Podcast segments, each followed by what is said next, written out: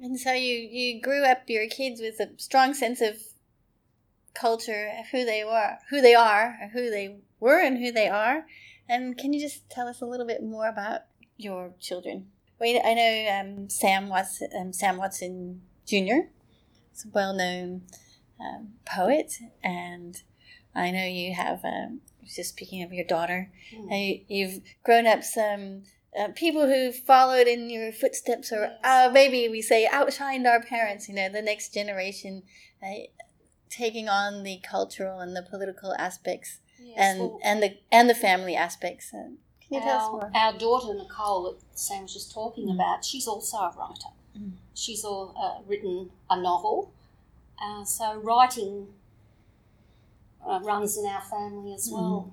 Creativeness and So the senior um, award for unpublished Indigenous writers in Australia is the uh, the David Unaipon Award, which commemorates the, the work of Uncle David Unaipon, who was the uh, the first published Aboriginal novelist uh, from the 1920s, and uh, the University of Queensland Press set up the uh, the Award back in uh, 90, 93, I think, or might have been 88, and it's awarded annually to the most promising manuscript by an unpu- unpublished Indigenous writer.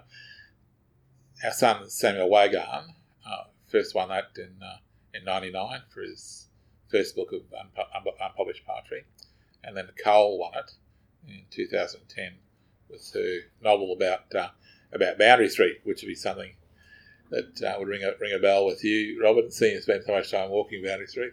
I don't So- think any other brother and sister have ever won it.